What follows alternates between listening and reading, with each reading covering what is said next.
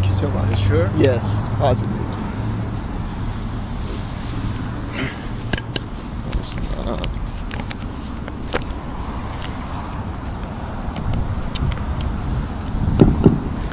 الحمد لله الحمد لله الذي هدانا سبلنا واشهد ان لا اله الا الله وحده لا شريك له وأشهد أن سيدنا وحبيبنا محمدا صلى الله عليه وآله وسلم عبد الله ورسوله. من يطع الله ورسوله وأولي الأمر من المؤمنين فلا مضل له. ومن يعص الله ورسوله وأولي الأمر من المؤمنين فلا هادي له. أما بعد ايها المؤمنون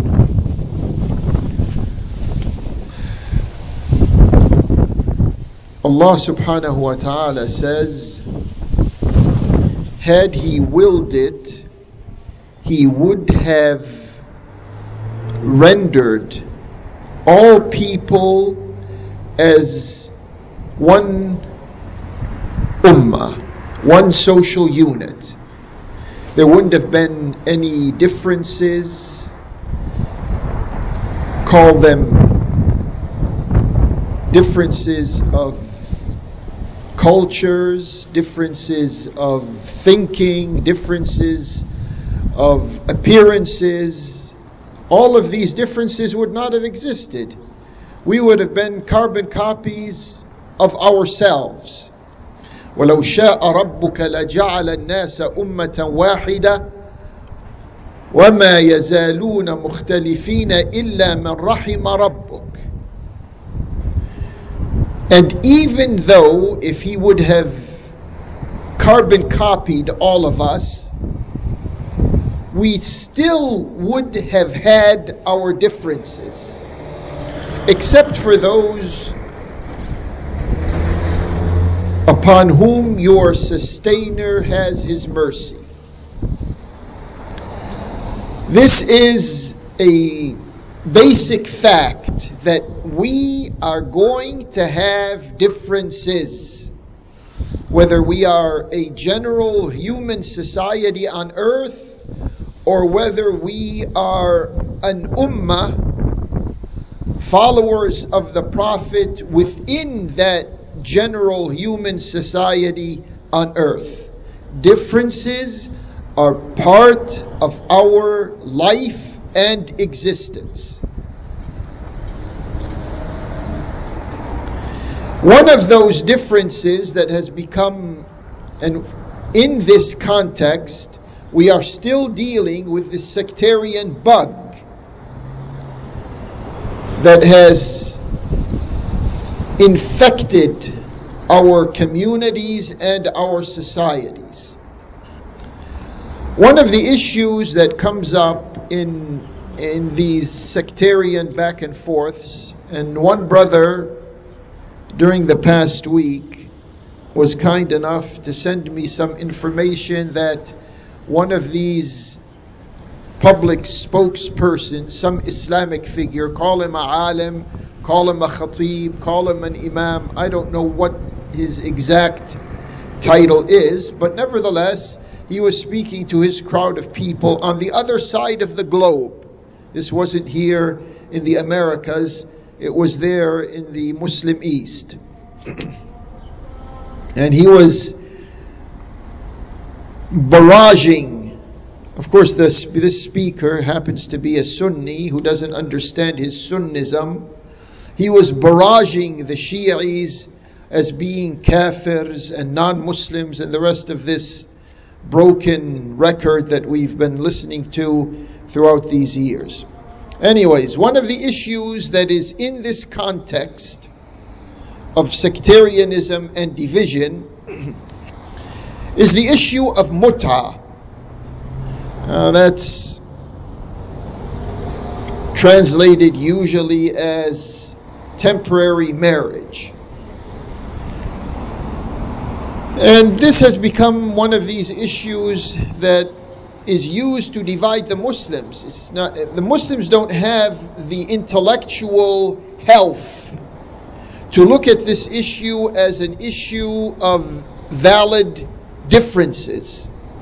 Agree with it, disagree with it, that all of this issue returns or can be traced to the body of hadiths. It Has nothing to do with the Quran. This issue has to do with the history and hadiths that we have. So, to be fair to this issue, we have to be objective. And to be objective, we have to look at the facts. And the facts that are shared in the books of history and hadith are was this type of marriage, did it exist in the time of Allah's Prophet?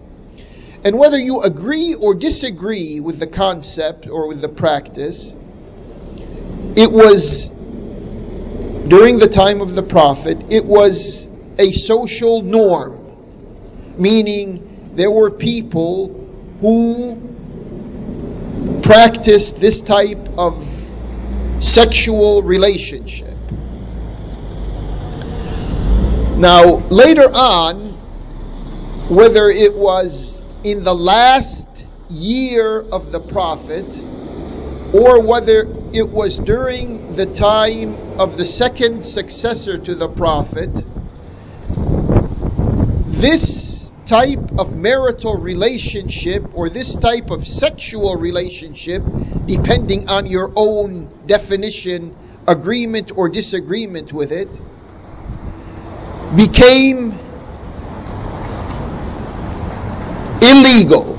It was against the law at that time to have this type of relationship. Now, what do we have in the books of hadith about this? There's a riwayah from Umar, the second successor to Allah's Prophet, who says, متعتان كانتا على عهد رسول الله صلى الله عليه وسلم حللهما وانا احرمهما واعاقب عليهما this riwayah says there were two mut'as,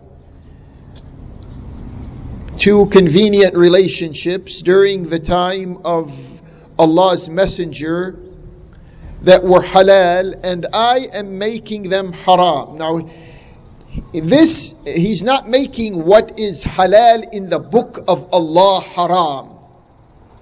Uh, no, don't, some people get mis, uh, they misunderstand this statement. What he was doing, what Umar was doing was an ijtihad to, because of the circumstances, because of the military facts of life, because of the dislocation of people, because of the strains that were put on families, men going out to serve for the cause of Allah, etc.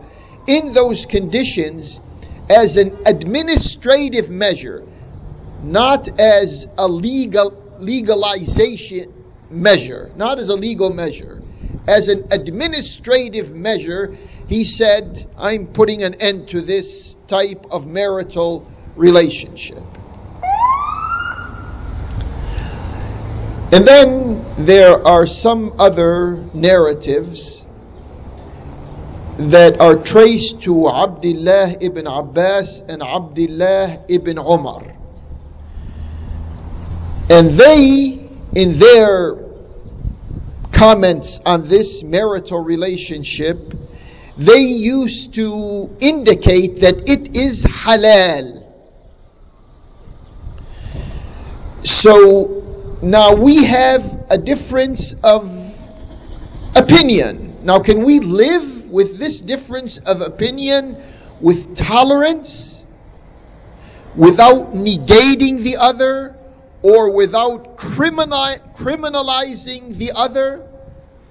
Now, this whole subject can be put in a larger context, but we simply don't have time for that.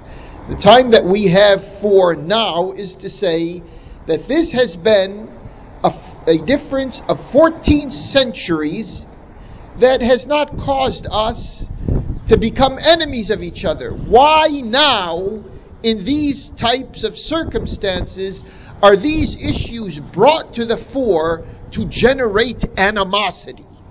We want this to end. And the bottom line is, as is the there, you and I know there are ayat in the Quran that are what they call mansukh, which means they have been overruled. But they are still ayat in the Quran. You, you know this. The simple example of this are the ayat that have to do with the khamr, with intoxicants. But the the final ayah in the Quran that prohibited intoxicants did not cause the other ayat to disappear from the Quran. They are still there because the vitality of human nature and human history dictates that they remain there because go- there's going to be other people in the future, af- meaning after these ayat were revealed, who are going to go through the same ma- maturation that the Muslims went through as societies to get rid of this bad habit, this destructive habit. So the issue now arises if that was the case pertaining to some of the social maladies that societies have, could that be the case pertaining to this issue of mut'ah? Could it or could it not?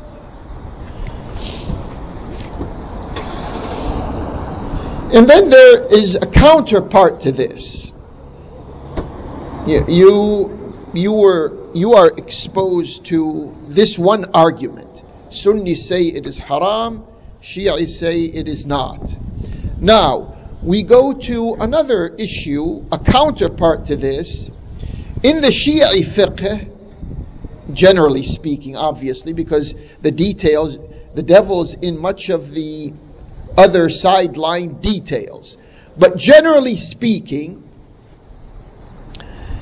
there is a what you may call a legal rule that says من زنى بذات بعل حرمت عليه مؤبدا any person who commits adultery with a woman who has a husband she becomes haram meaning a sexual relationship between her and the zani, the person who committed adultery with her, that is forbidden for eternity.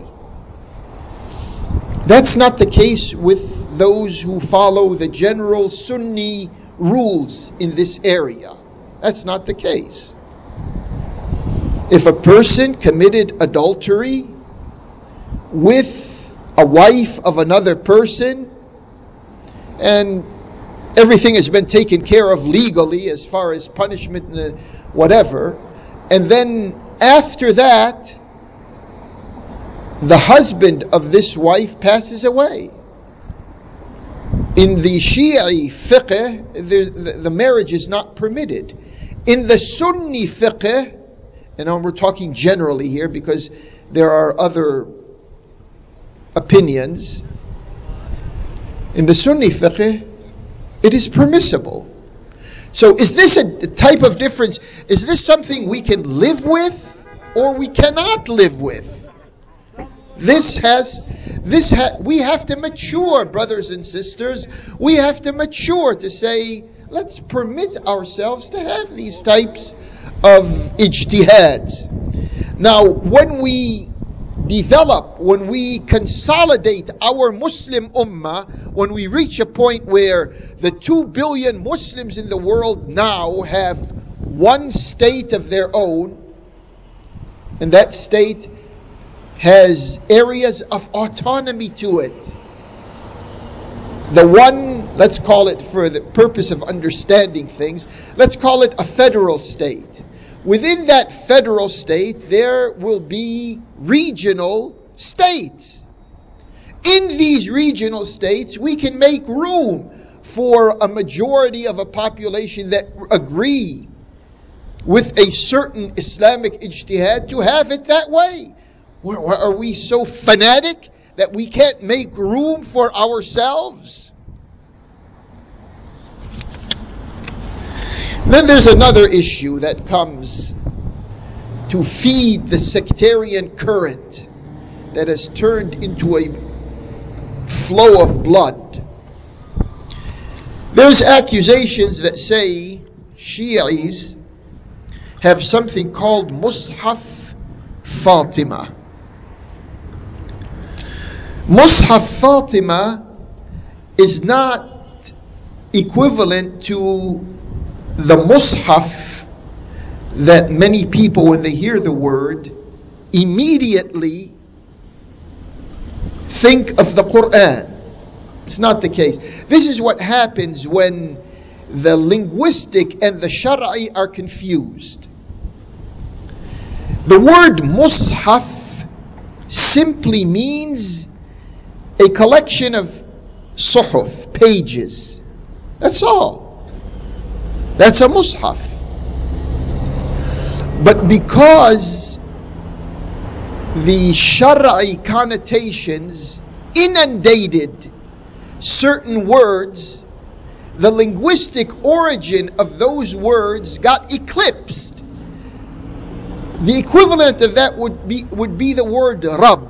When someone says Rabb, everyone immediately thinks of Allah subhanahu wa ta'ala.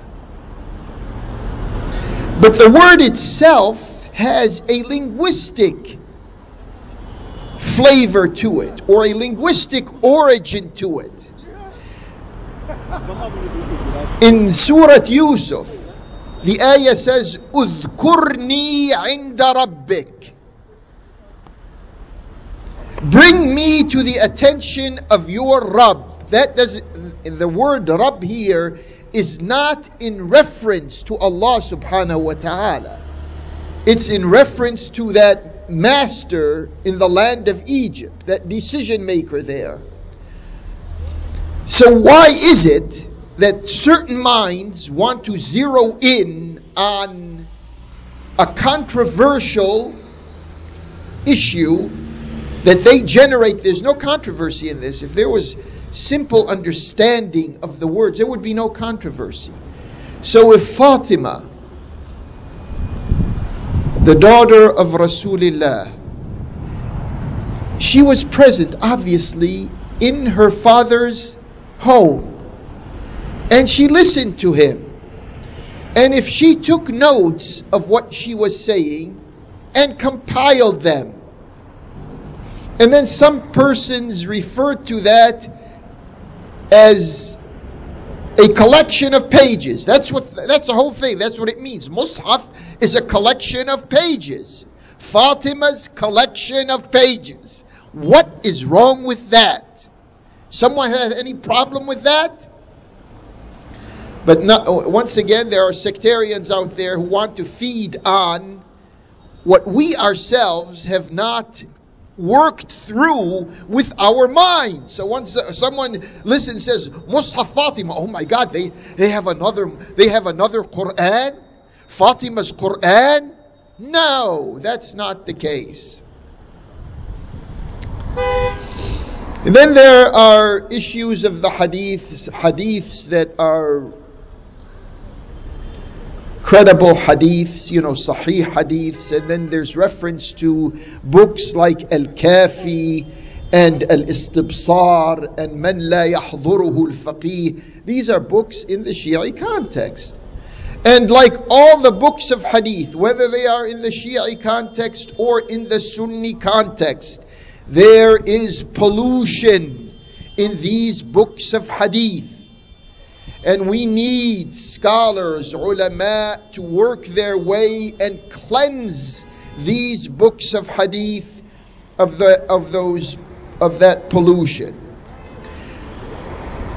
There is a scholar, he's called Al-Allama Al-Majlisi, the person who wrote what is called Bihar Al-Anwar. He has a type of elucidation of the book Al-Kafi. It's called Mir'at Al-Uqul, the mirror of minds. And the recent publication of it was 25 volumes. What does he do? And this is a 400 year old book. What does he do in this book? He begins, just as one scholar, he begins to try to filter the hadiths of Al Kafi.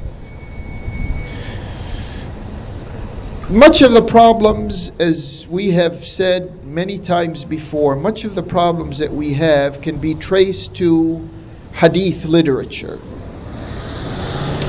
And in the Sunni context, there's one of the most reliable books, it's always used as a reference, it's called Kitab al Itqan. This is written by As-Suyuti.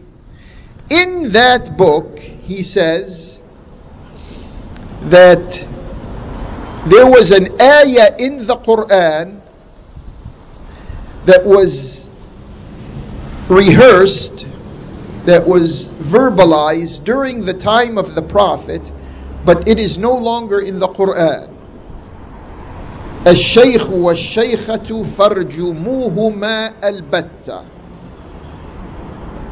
the, a senior man, an older man, and an older woman stone them definitely.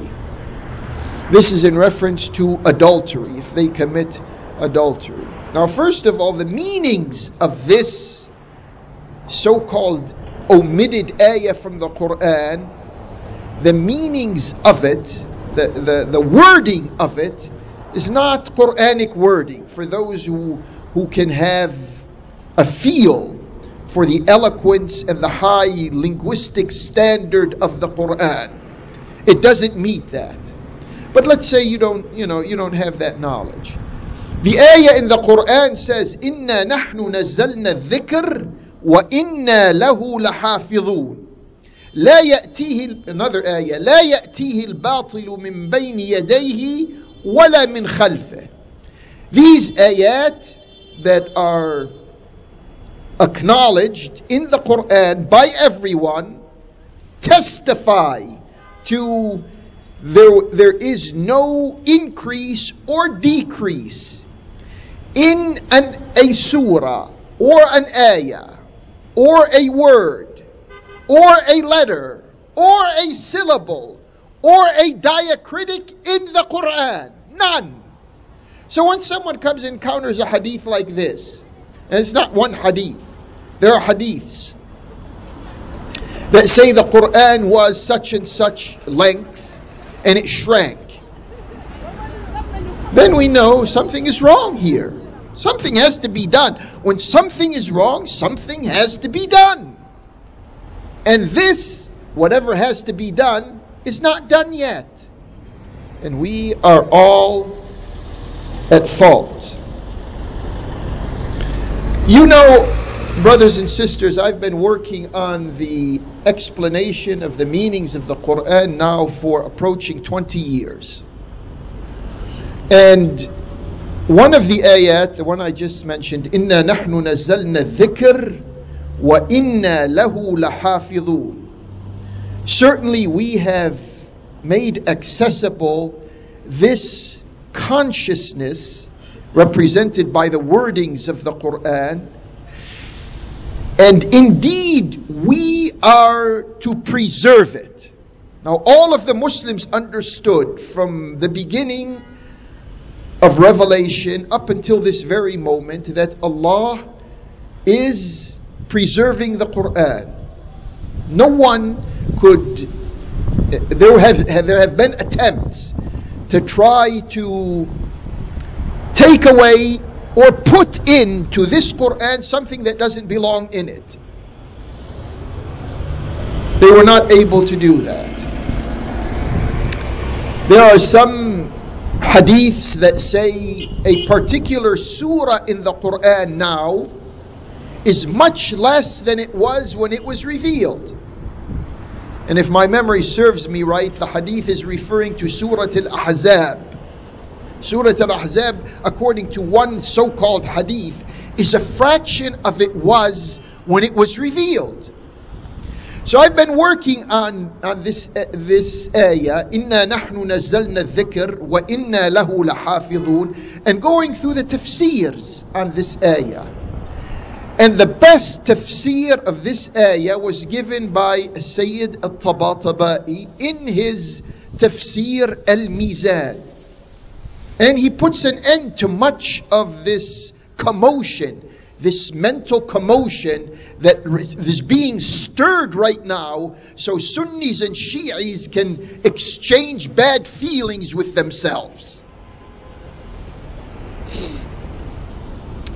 And even though I don't have the book, but from what I understand, one of the best books that was written about this issue of whether the Quran has any additions to it or any subtractions from it.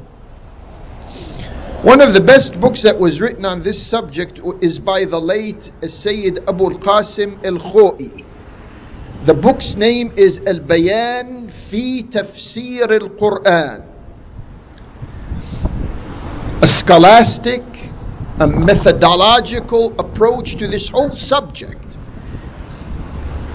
Now, there's a person, his name is Sheikh Hussein al-Nuri. He wrote a book called Fasl al-Khitab. In that book, he says there are hadiths. See, the problem is with the body of hadiths that we have. He says there are hadiths that indicate that, that there is some deficiency in the Quran itself. Any way you look at it, the problem goes back to the overwhelming, the voluminous, millions probably of hadiths that are still there, used without question as being reliable, and we can refer to them. And there are some people who come up with the issue of some Shi'is or Shi'is, some of them dare say everyone, Shi'is believe that there's a surah that was in the Quran called Surat al Wilaya. Of course, that's nonsense.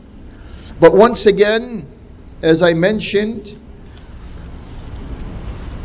Sayyid al-Tabatabai in his Tafsir al-Mizan deals with this issue at a level and with the knowledge and the facts presented to place this whole issue to rest. And I hope that we can grow in our selves and in our societies, we can mature enough to understand that, okay, we can have these types of differences, we can live with them, and these shall not become issues of contention and issues that divide us. أقول قولي هذا وأستغفر الله لي ولكم وادعوه سبحانه وانتم على يقين بالاجابه وتوبوا الى الله ان الله تواب رحيم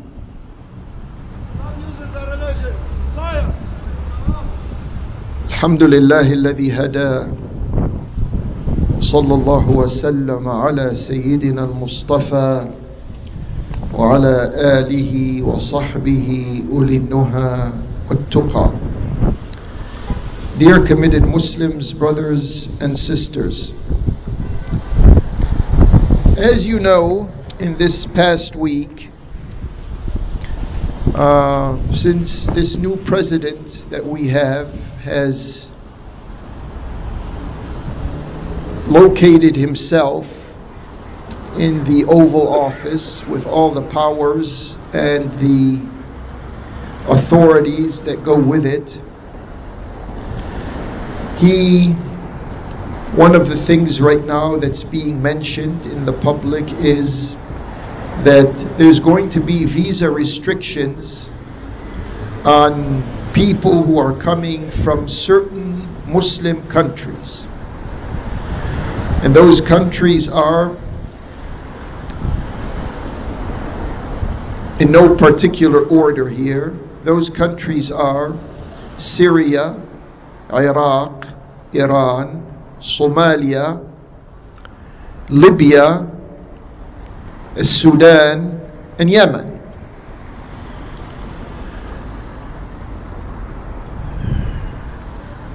We don't know how this is going to uh, be applied exactly yet. One of the little bits and pieces of information that is being whispered in Muslim in the Muslim community here is even those who have green cards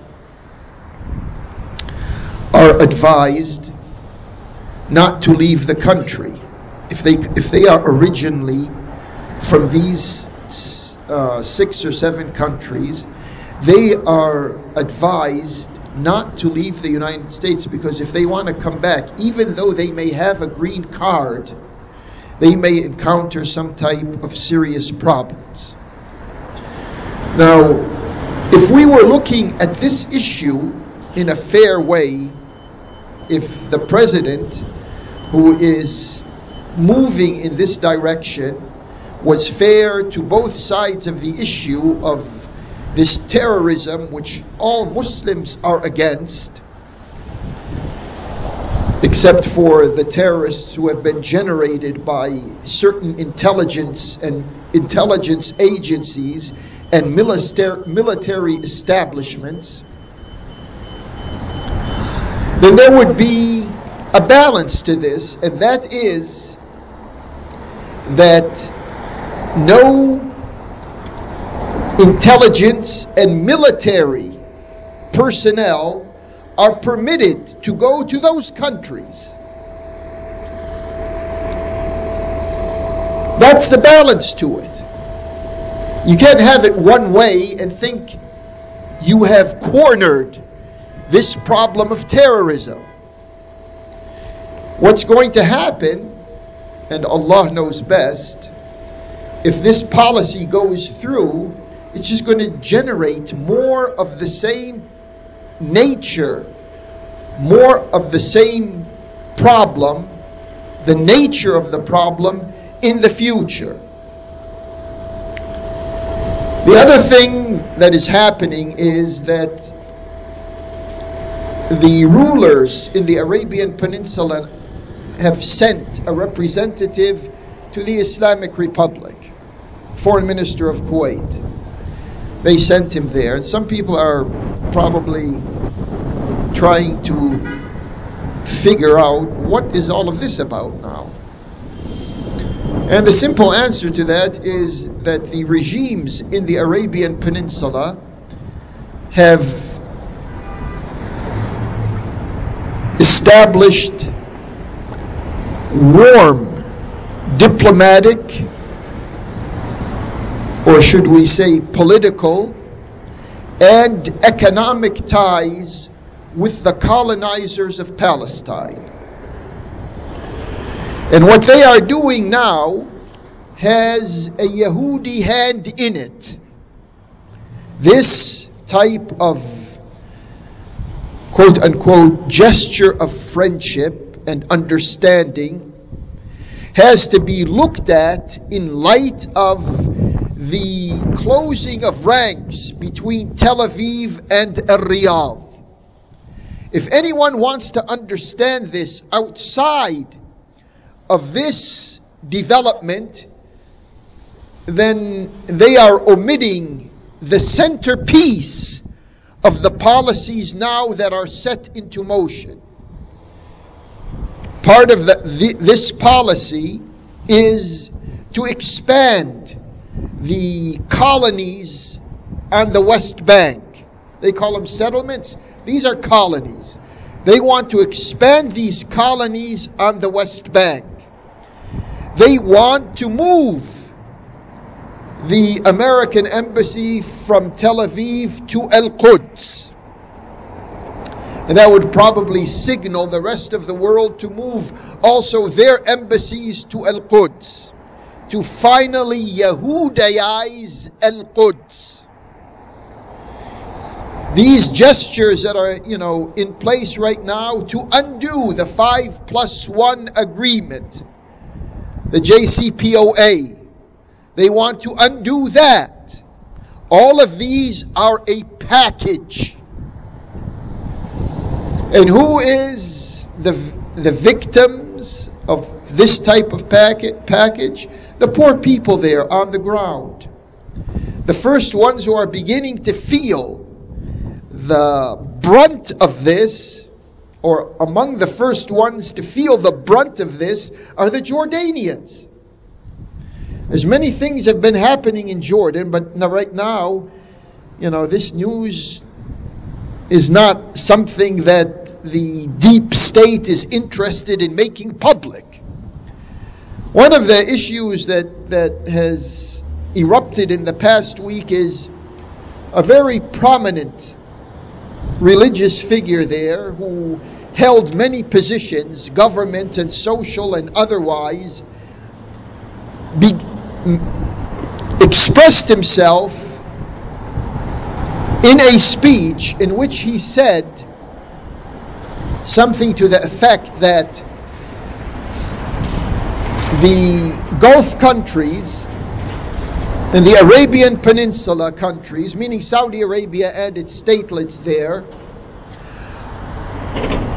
are going to suffer if Jordan falls apart. His message was Jordan now has not been receiving any help from these quote unquote Arab brothers. And so this Jordanian state may be the first one to go under the wheels because of these policies. Now, he could have been tipped by certain factions in the Jordanian establishment to say that. Consequently, in the past week itself, he lost his position. And in the meantime, the Jordanian government is trying to mend its relations with the Syrian government, and the king is scheduled to meet with the president here in Washington and the president in Russia and in other places. And the Jordanian government has, to- had, had, has told its diplomats and its officials they can no longer fly first class or business class. They now have to fly economy class. These types of measures, when they are taken, and the there's so many elements to this puzzle that it would be a mistake to interpret the false flag gesture from the Arabian Peninsula as being one that is done because of brotherhood and good neighborliness. It is done because there is a Yahudi imperialist hand behind it, and beware of it. اللهم أرنا الحق حقا وارزقنا اتباعه وأرنا الباطل باطلا وارزقنا اجتنابه. ولا تجعله ملتبسا علينا واجعلنا للمتقين إماما. اللهم إليك نشكو ضعف قوتنا وقلة حيلتنا وهوانا على الناس. يا أرحم الراحمين أنت ربنا وأنت رب المستضعفين. فإلى من تكلنا؟ إلى غريب يتجهمنا؟ أم إلى عدو ملكته أمرنا؟ إن لم يكن بك علينا غضب فلا نبالي ولكن عافيتك هي أوسع لنا. نعوذ بنور وجهك الذي أشرقت له الظلمات وصلح عليه أمر الدنيا والآخرة. من أن تنزل بنا غضبك أو تحل علينا سخطك. لك العتبى حتى ترضى ولا حول ولا قوة إلا بك. وصلى الله على محمد وآل محمد. بسم الله الرحمن الرحيم. والعصر إن الإنسان لفي خسر إلا الذين آمنوا وعملوا الصالحات وتواصوا بالحق. وتواصوا بالصبر ومن أظلم ممن منع مساجد الله أن يذكر فيها اسمه وسعى في خرابها أولئك ما كان لهم أن يدخلوها إلا خائفين لهم في الدنيا خزي ولهم في الآخرة عذاب عظيم إن الله يأمركم أن تؤدوا الأمانات إلى أهلها وإذا حكمتم بين الناس أن تحكموا بالعدل إن الله نعم ما يعظكم به إن الله كان سميعا بصيرا ولذكر الله أكبر والله يعلم ما تصنعون وأقم الصلاة